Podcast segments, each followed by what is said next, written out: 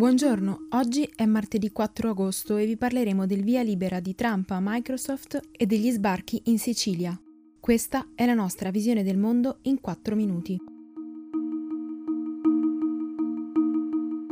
Il presidente degli Stati Uniti Donald Trump ha dato il via libera all'azienda tecnologica Microsoft per l'acquisizione di TikTok, il social network cinese che sta spopolando tra gli adolescenti di tutto il mondo.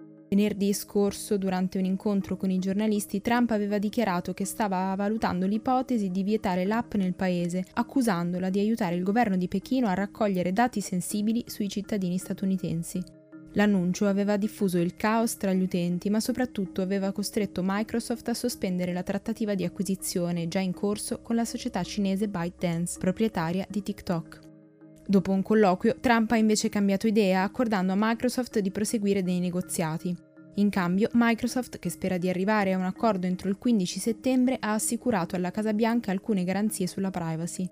L'acquisizione dell'applicazione riguarderebbe comunque il suo funzionamento nei mercati degli Stati Uniti, del Canada, dell'Australia e della Nuova Zelanda e ovviamente sarebbe incompatibile con un eventuale divieto di utilizzo da parte di Washington. Nel frattempo, il Ministero degli Esteri cinese ha chiesto all'amministrazione statunitense di fermare qualsiasi altra azione contro le società di software cinesi, definendo queste politiche discriminatorie.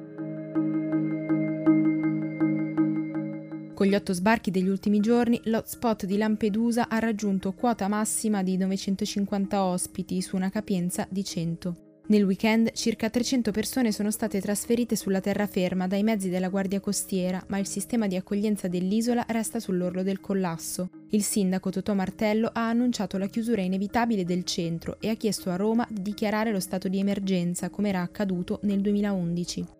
Il primo cittadino ha denunciato infatti che in poco meno di due settimane sono arrivati sull'isola oltre 5.500 migranti in 250 sbarchi, molti dei quali di piccolissime entità e ha detto di essere pronto ad azioni eclatanti pur di attirare l'attenzione del governo. Questo, dal canto suo, oltre a rispondere alla chiamata del sindaco organizzando i trasferimenti, ha disposto l'invio di una nave quarantena che potrà ospitare fino a 678 persone. Nel frattempo però Roberto Ammatuna, il sindaco di Pozzallo, tra i comuni destinatari dei trasferimenti, ha annunciato che diversi migranti sono stati trasferiti negli hotspot sulla terraferma, prima che venisse fatto loro il tampone, dopo essere rimasti sulla banchina diverse ore. Se quanto dichiarato fosse vero, sarebbe certamente una violazione delle procedure che prevedono che i naufraghi vengano testati e messi in quarantena fino a negativizzazione del tampone. Vero è che alcuni casi positivi sono stati rilevati e che alcuni migranti sono sfuggiti alla quarantena. Il ricercatore di ISPI Matteo Villa però ha ridimensionato l'allarme, ricordando che il numero di migranti positivi che sono sbarcati sulle nostre coste ogni giorno nell'ultimo mese, 3,3 in media, è nettamente inferiore rispetto al numero di contagi quotidiani sul territorio nazionale, 199. Per oggi è tutto, da Antonella Serrecchia e Rosa Uliassi, a domani.